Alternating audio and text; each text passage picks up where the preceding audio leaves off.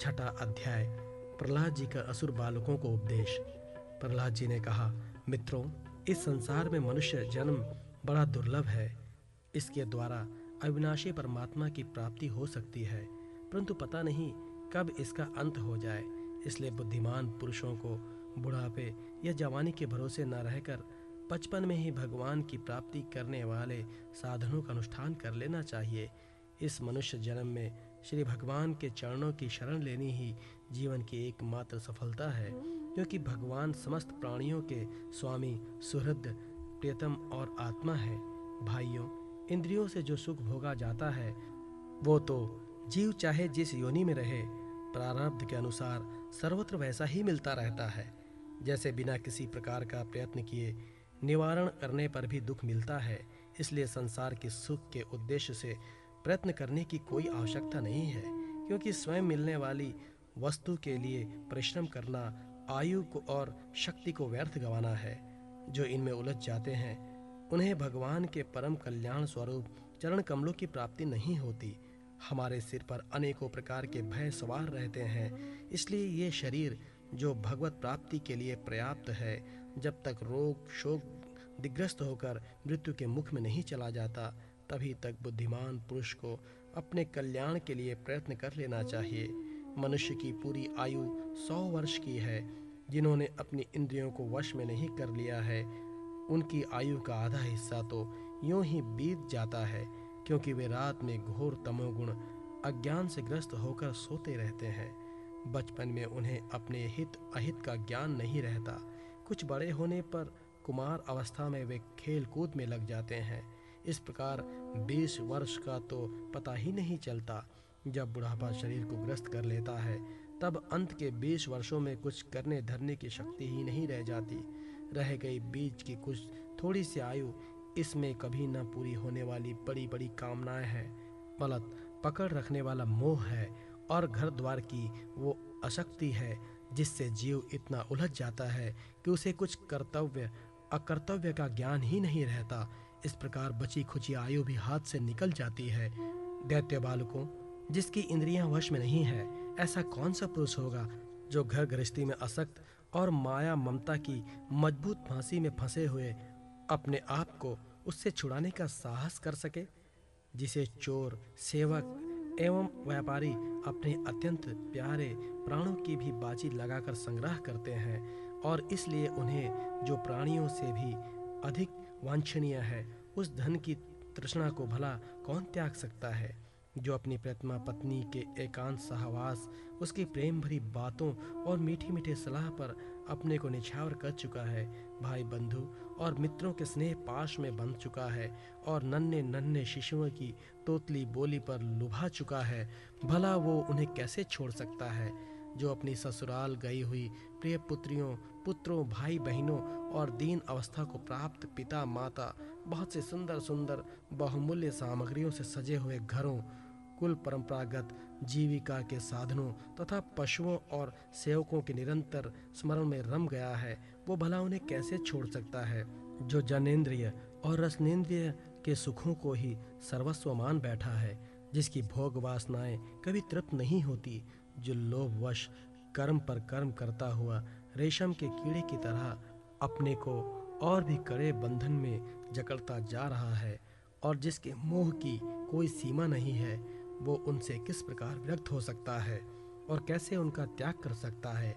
ये मेरा कुटुंब है। इस भाव से उसमें वो इतना रम जाता है कि उसके पालन पोषण के लिए अपनी अमूल्य आयु को गंवा देता है। और उसे ये भी नहीं जान पड़ता कि मेरे जीवन का वास्तविक उद्देश्य नष्ट हो रहा है।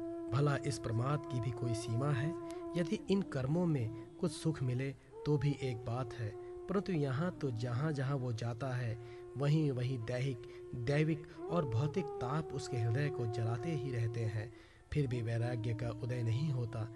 कितनी विडंबना है कि कुटुंब की ममता के फेर में पड़कर वह इतना अवधान हो जाता है। उसका मन धन के चिंतन में सदा इतना लवलीन रहता है कि वो दूसरे का धन चुराने के लौकिक, परलौकिक दोषों को जानता हुआ भी कामनाओं को वश में न कर सकने के कारण इंद्रियों के भोग की लालसा से चोरी ही कर बैठता है।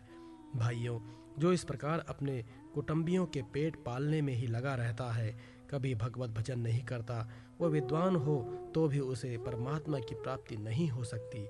क्योंकि अपने पराये का भेदभाव रहने के कारण उसे भी अज्ञानियों के समान ही तमाह प्रधान गति प्राप्त होती है। जो कामनियों के मनोरंजन का सामान उनका कड़ा मृग बन रहा है और जिसने अपने पैरों में संतान की बेड़ी जकड़ ली है, वो बेचारा गरीब, चाहे कोई भी हो, कहीं भी हो, किसी भी प्रकार से अपना उद्धार नहीं कर सकता। इसलिए भाइयों, तुम लोग विषयाशक्त दैत्यों का संग दूर से ही छोड़ दो। और आदिदेव भगवान नारायण की शरण ग्रहण करो, क्योंकि जिन्होंने संसार की आसक्ति छोड़ दी है, उन महात्माओं के वे ही परम प्रियतम और परम गति हैं।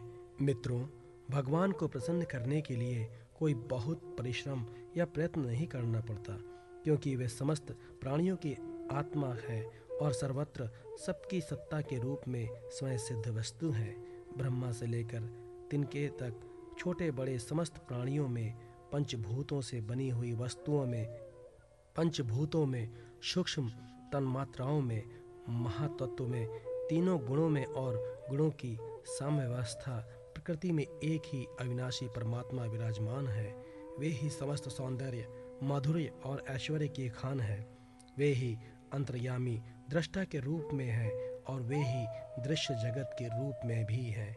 सर्वथा अनिवर्चनीय तथा विकल्प रहित होने पर भी दृष्टा और दृश्य व्याप्य और व्यापक के रूप में उनका निर्वचन किया जाता है।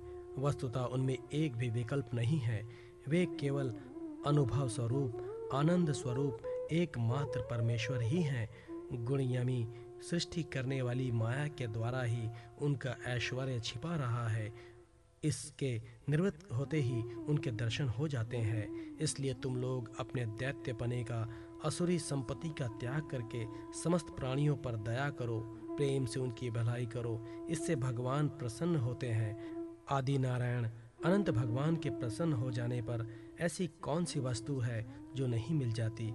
लोक और परलोक के लिए जिन धर्म, अर्थ आदि की आवश्यकता बतलाई जाती है, वे तो गुणों के परिणाम से बिना प्रयास के स्वयं ही मिलने वाले हैं। जब हम श्री भगवान के चरणामृत का सेवन करने और उनके नाम गुणों का कीर्तन करने में लगे हैं, तब हमें मोक्ष की भी क्या आवश्यकता है? यूँ शस्त्रों में धर्म, अर्थ और काम, इन तीन पुरुषार्थों का भी वर्णन है। आत्मविद्या कर्म कांड न्याय दंड नीति और जीविका के विविध साधन हैं।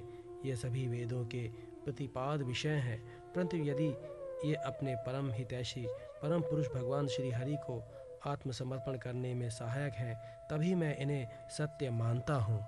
अन्यथा, ये सब के सब निरर्थक है। ये निर्मल ज्ञान तो मैंने तुम लोगों को बतलाया है, बड़ा ही दुर्लभ है। इसके पहले नर नारायण ने नारद जी को उपदेश किया था, और ये ज्ञान उन सब लोगों को प्राप्त हो सकता है, जिन्होंने भगवान के अनन्य प्रेमी एवं अकिंचन भक्तों के चरण कमलों की धूली से अपने शरीर को नहला लिया है। ये विज्ञान सहित ज्ञान विशुद्ध भगवत धर्म है। इसे मैंने भगवान का दर्शन करने वाले देवऋषि नारद जी के मुँह से ही पहले पहल सुना था। प्रहलाद जी के सहपाठियों ने पूछा, प्रहलाद जी, इन दोनों गुरु पुत्रों को छोड़कर और किसी गुरु को तो न तुम जानते हो, न हम। ये ही हम सब बालकों के शासक हैं। तुम एक तो अभी छोटी अवस्था के हो और दूसरे जन्म से ही महल में अपनी माँ के पास रहे हो। तुम्हारा महात्मा नारद जी से मिलना कुछ असंगत सा जान पड़ता है। प्रियवर, यदि इस विषय में विश्वास दिलाने वाली कोई बात हो तो तुम उसे कहकर हमारी शंका मिटा दो।